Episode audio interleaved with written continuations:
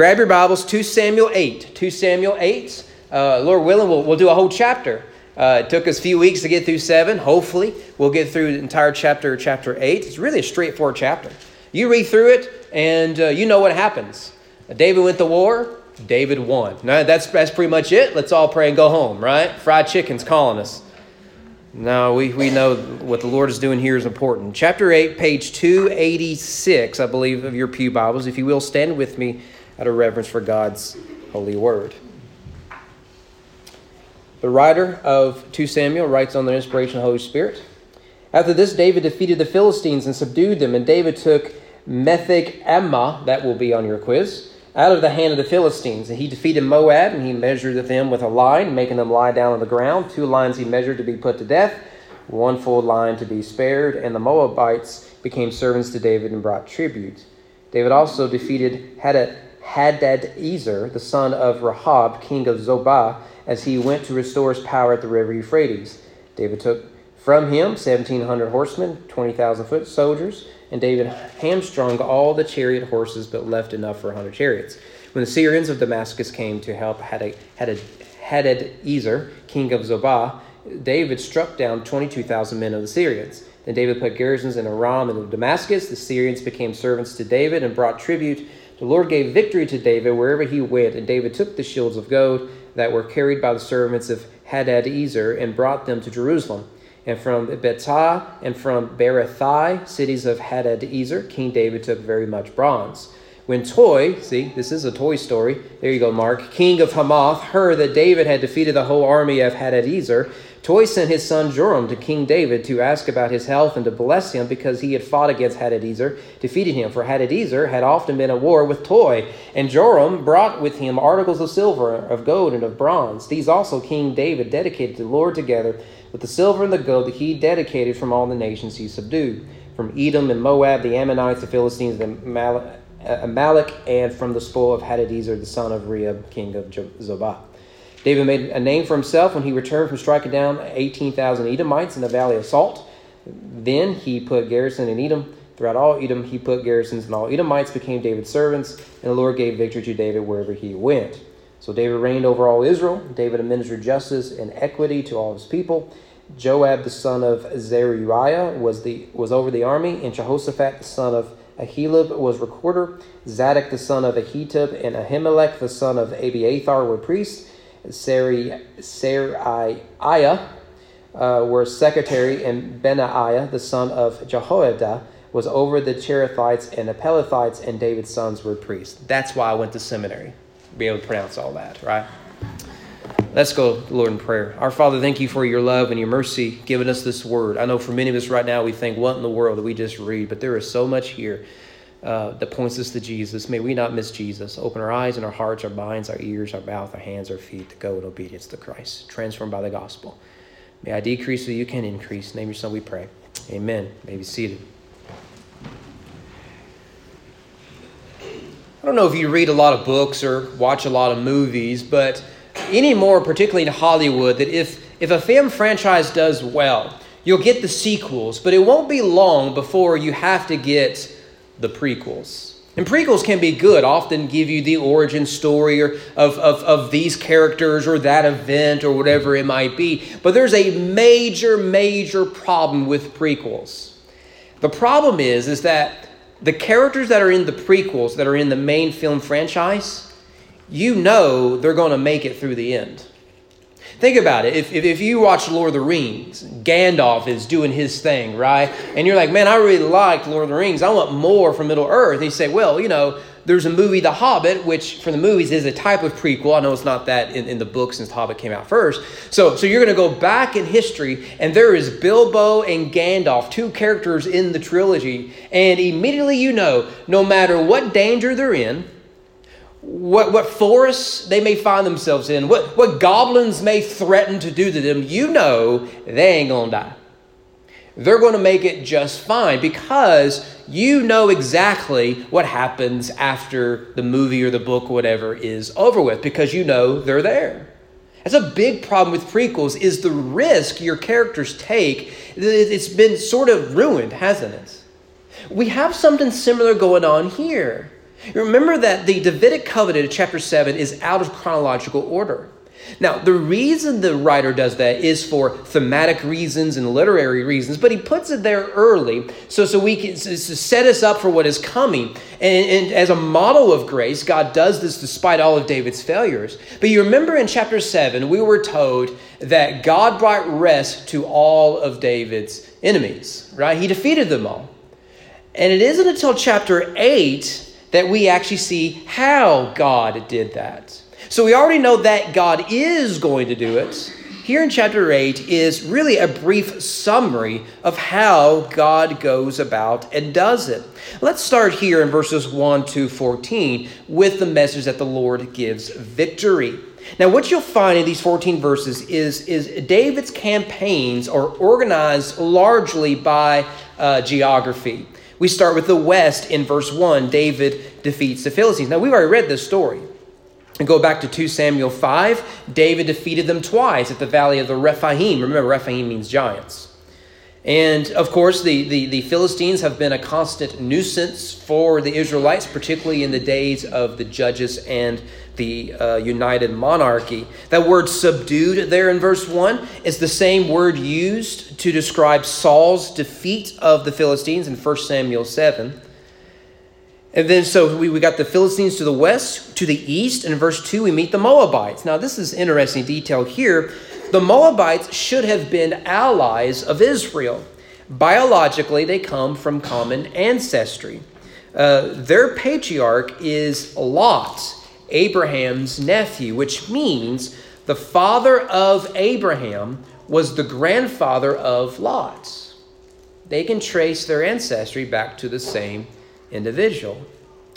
Also, remember that David was the great grandson of a Moabitess by the name of Ruth. You can see that, of course, in the eponymous book of her name. Moab uh, also welcomed David in. You may remember when he's running from Saul, he actually has to leave the nation. He goes to Moab. In fact, trusts uh, the Moabites with his family, his, his parents and his, his, his uh, wife, and all, all, all of that. And um, now, what's motivated there is actually David was a uh, fighter for the Moabites at one point. What, what you're probably getting there is from the Moabites' perspective is the enemy of my enemy is my friend. And if Saul doesn't like David, we like David, right? Well, though they should have been allies, they were constant enemies, Israel and Moab. You go all the way back to Numbers 22 to 25. Remember, it was the Moabites who hired Balaam, the prophet, to put a curse upon the Israelites. And that is really the genesis of the animosity. So God there curses Moab, cementing the animosity between the two nations. And however, unlike most conquerors, it should be noted here, David does not kill everybody. Most conquerors would have done that. Rather, he spares um, a third of them.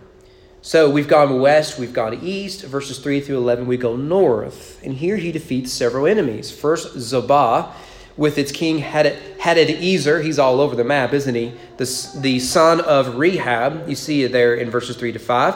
Um, this, by defeating him, David gets control of part of the Euphrates River. And that is significant for military purposes, political purposes, economic purposes right? I mean, we get this, right? If, if you were to travel around the United States, can I mean, you know where all the major cities are, right? They're on rivers. Cincinnati, St. Louis, Nolens, wherever you go, that it, where there's water, there will be a city, right? We, we get this, right? So if you're ever stranded in the desert, find water or you die, and where you find an abundance of water, you will find a city. Well, same thing here. By defeating Zobah, he gets access to the Euphrates River, can set up military garrisons. Part of the, the trade routes go right through there. He also defeats the Syrians. Your Bible may see the Arameans, which is actually a better term. It's, a, it's not just Syria, it's, it's a number of, of nations and city states. So, so they come to help Zobah, and so David has to defeat both armies. He beats 20,000 soldiers of one, 22,000 soldiers of the other, and the Syrians, or really the Arameans, become uh, tributaries to David. And then there is Hamath uh, with its king Toi. This guy, he realizes, he's looking around says, David's whooping this guy. He's whooping that guy. I don't want to be in that list. He also has other motivations here where he says, look, if David defeats my enemy for me, I'm on Team David, right? The enemy of my enemy is my friend. And so Toi uh, joins David, or at least is willing to, to pay tribute to him. He makes peace to him by giving articles of silver, gold, and of bronze. These will all be added to the temple. You remember that David cannot build the temple. Solomon will do that. But David provides all the material for the temple the wood, the silver, all of that sort of stuff. And this is part of it. Uh, he is in his military campaigns. Uh, he, he, he, he, he gets for himself a lot of coins and will donate it to uh, for the temple construction and dedication. Finally, we come to the south, verses 12 to 14. And it's just another summary, right? Edom, the, they are descendants of Esau. So that animosity goes all the way back to the womb. Remember that it was Jacob holding all the Esau's uh, ankle there. Moab and the Ammonites, we've already talked about the Moabites. The uh, Moab and Ammon are both uh, brothers, uh, or not brothers, they're cousins, first cousins. Uh, they, they, they, they uh, so, so yeah, they, they, well, it's Lot's kids. If you come to our Wednesday nights, you know what happens. Amalek is, is a major enemy of, of Israel uh, particularly during the Exodus, is the Amalekites. Remember that, that they were to, to destroy. I believe the Amalekites when Moses had to hold his arms up. You Bible guys can. The only thing we learn in seminary is how to read long, difficult names. Everything else, we just figure it out. Uh, they were descendants of Esau's grandson. So, so uh, David here is defeating Esau's descendants and grandson's descendants. Remember that God ordered Saul to kill all of them, which he did not. Uh, as a result, David is forced to fight them here. Uh, and later, a, a, a, descendant of the Amalekite king, Agag, uh, the descendant is a man by the name of Haman. Um, he will try to destroy Israel under Persian rule. Remember, Saul refused to kill all the Amalekites, and King Agag was one of them. Well, he had a descendant years, generations later, named uh, Haman. Haman is the one that goes against Esther and Mordecai and all of them.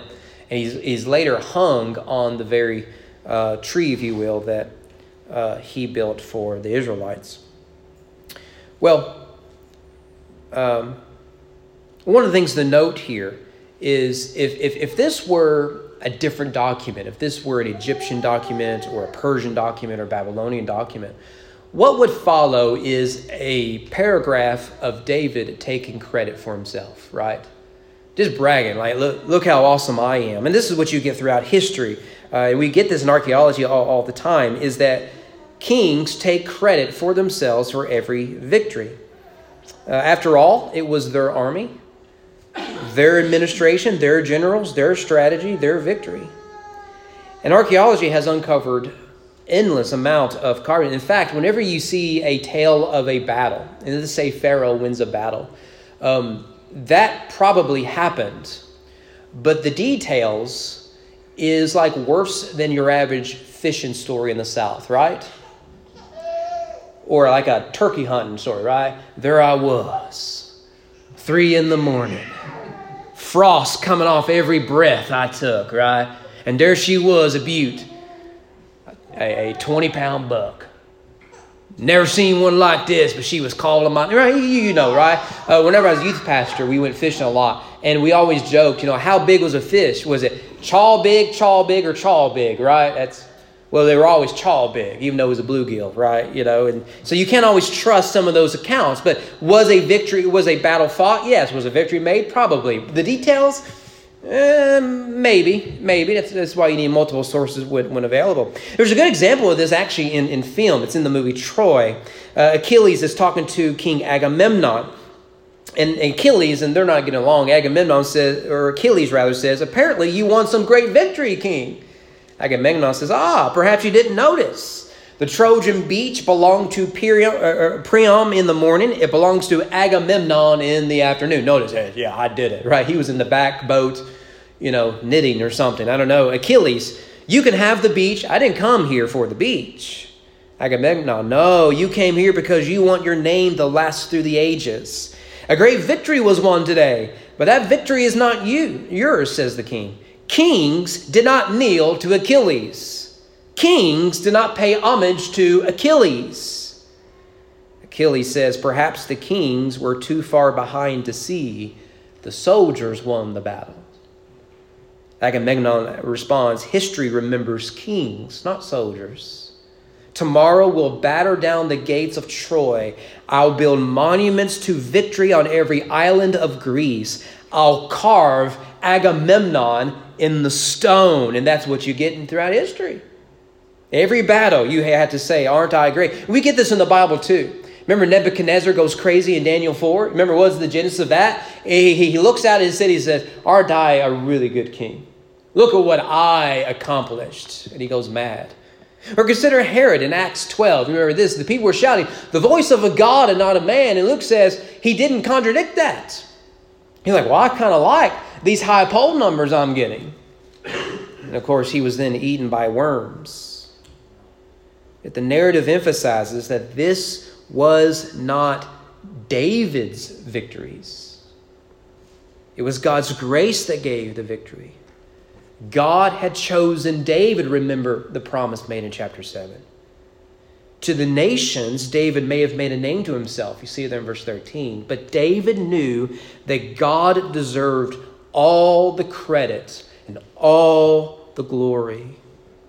Now, it is tempting for us, and I think there's room for for us to make the application that we should learn to give God praise and glory for all the blessings that we receive. And I think that is exactly true. I think that is a good application we can draw from this passage. And we talked about that some last week, didn't we? Remember that, that David uh, responds to the promises of God with gratitude to God. And here we see God carrying out that promise for David, and the response should be the same gratitude for God's grace. But I don't think that's what the writer wants us to see. What we are to see here in these victories is that David's triumphs are a precursor of Christ's. David's kingdom was not a perfect kingdom, and soon we'll see just how imperfect it was. But it was a preliminary one. It exemplifies the final kingdom of Christ. You see, conflict precedes conquest. Just as David makes war against the nations and establishes his kingdom, so shall Christ. Christ's kingdom will ultimately come by force and by victory. This is part of the Bible that we, we, we as Americans don't like. We love a meek and mild Jesus. Let all the children hang out with me and, and we'll go bowling with the youth group. We, we love that type of Jesus. What we don't handle oftentimes is the mean and wild Jesus, the one with a whip in, in church, or the one with a sword proceeding from his mouth conquering the nations. Yeah, this is exactly what it is we see in the Bible. Notice here that David conquers the nations as preliminary for what we see in Christ who will who will defeat all the nations of the earth. Isaiah 11, 4. By the way, Isaiah 11 is pre- predominantly about the future peace of the kingdom. This is where you get the lion will lay down the lamb, little boy will play with the poison snakes and all that. But right here in the middle you get he, this is future messianic Christ, shall strike the earth with the rod of his mouth, with the breath of his lips, he shall kill the wicked.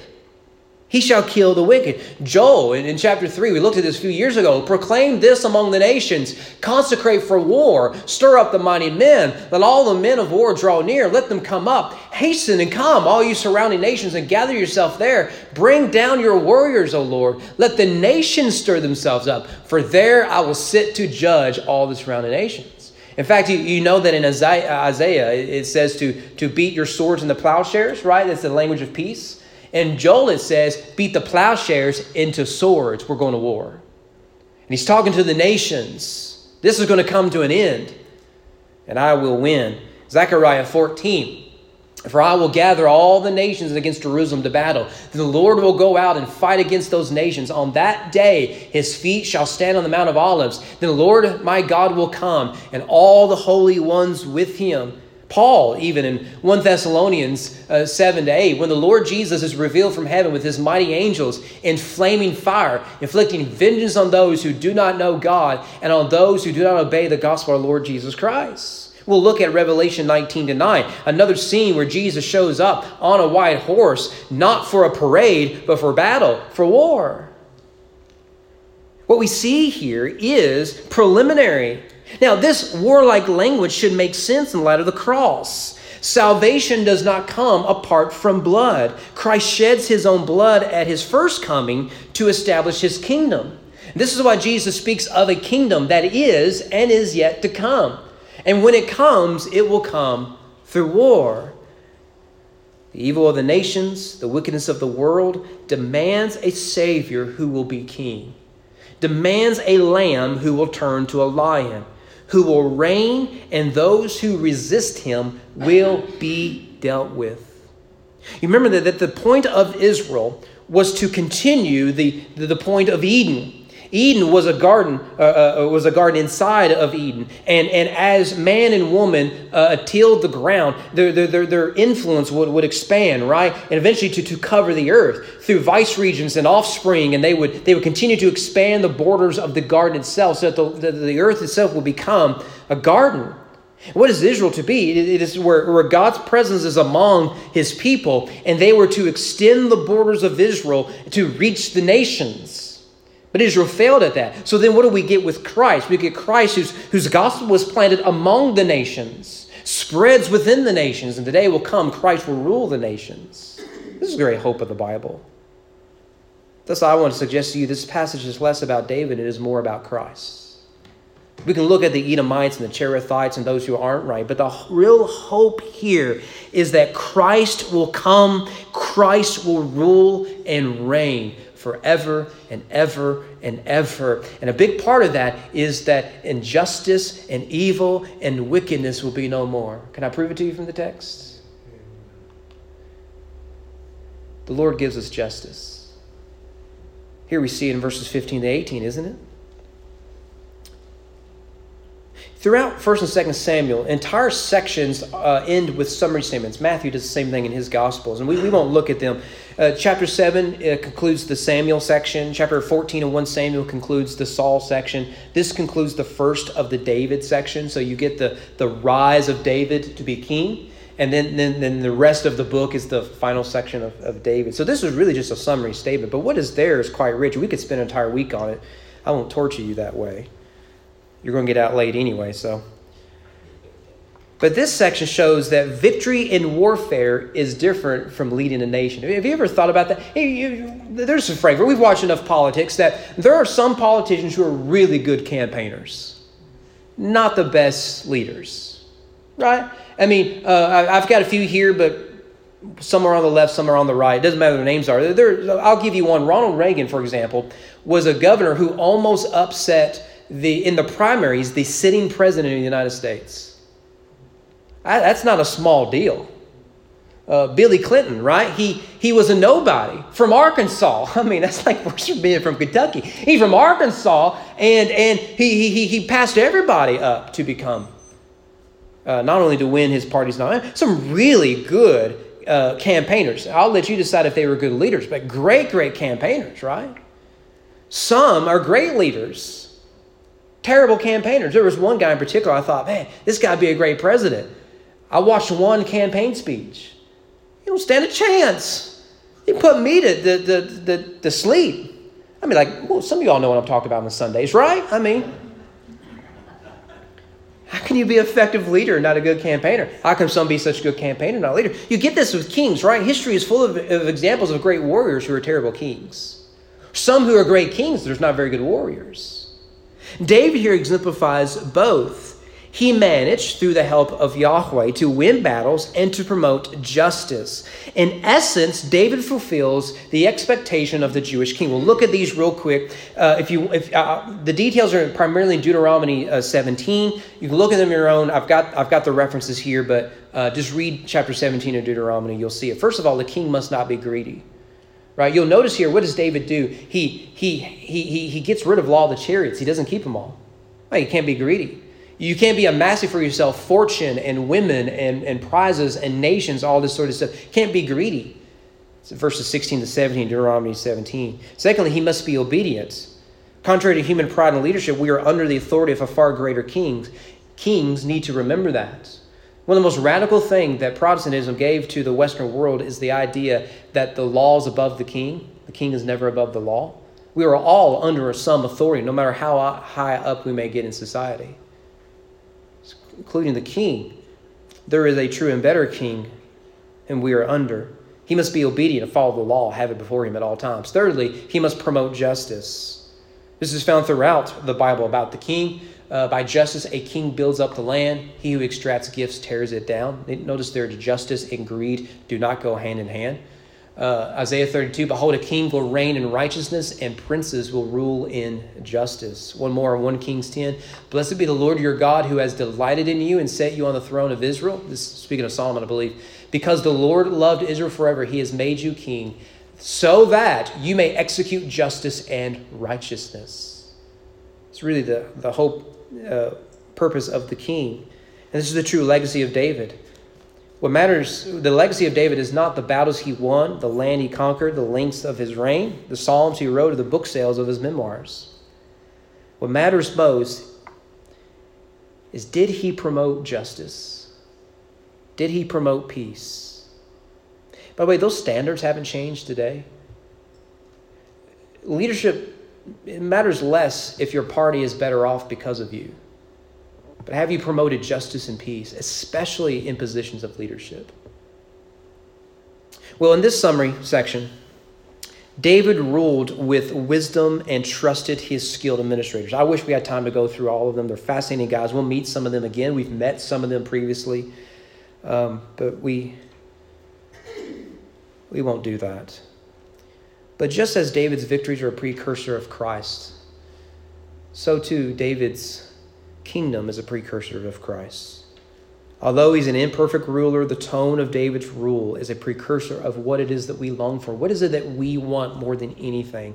We want to live in peace. We want to live in a world that is just. We want to live in a world that is good. But all of that has been lost because of sin. Oftentimes we think that if, if, if, if, if, we, if we elect the right person, if we entertain ourselves enough, we can dull the senses. If we, if we do this or that, we can finally reach that world. And yet, after thousands and thousands of, of, of years of human history, we have failed constantly. Why? Because our hope isn't in who we elect. Our hope isn't in the one who has the power. Our hope is in the Son of David who will rule and reign. He will have the victory, he will bring with him justice and peace.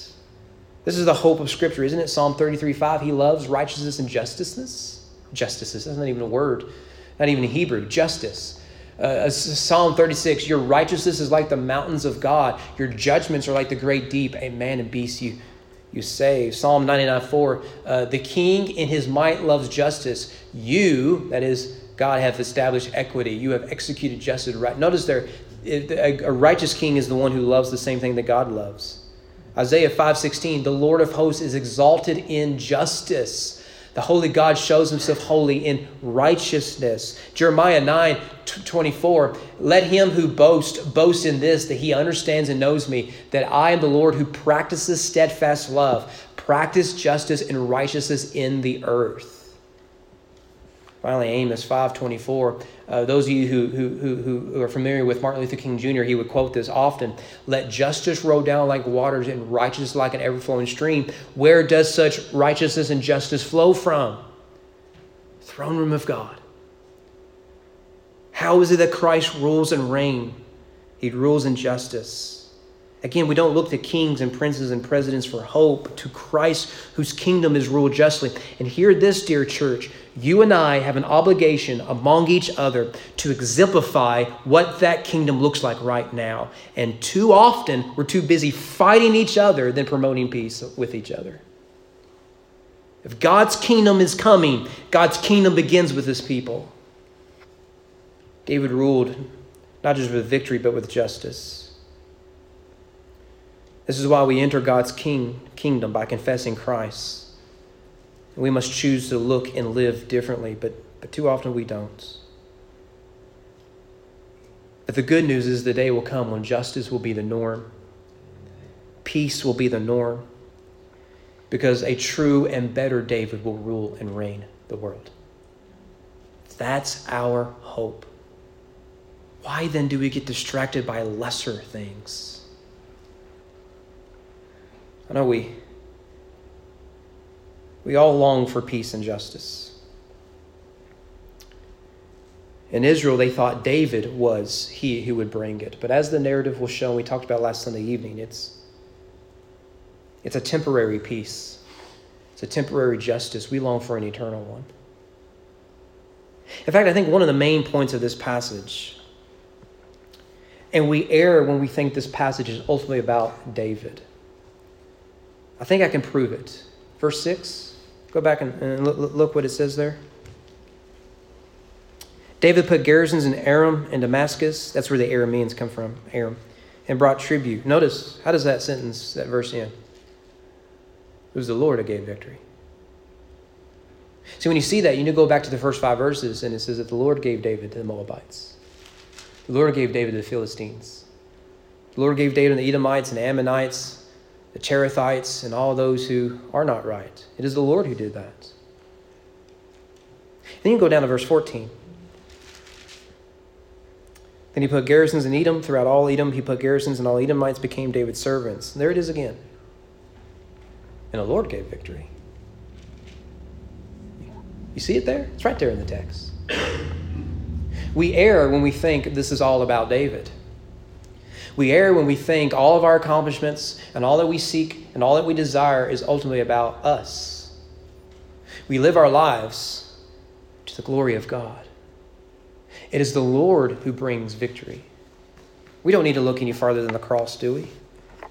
There at the cross, Christ won the victory, and He won it for us defeating the shame and the guilt of sin and death and Satan himself. We actually just sang about this earlier. I, I just love this perfect. It's amazing. We, we sing these hymns and, and these worship songs, and, and you, it's easy to, to go through the motions, but to really pause. We sang this in the old rugged cross, didn't he? Didn't we? The old rugged cross, so despised by the world, has a wondrous attraction to me. For the dear Lamb of God left his glory above to bear it to dark Calvary. And the old rugged cross stained with blood so divine, a wondrous beauty I see. It was on that crow cross Jesus suffered and died to pardon and to sanctify me. To the old rugged cross I will ever be true, its shame and reproach gladly to bear then he'll call me someday to my home far away, where his glory forever I'll share. That's the point of the passage. The Lord has won a victory at the cross, and he will fin- win the final victory when he returns. Let's pray.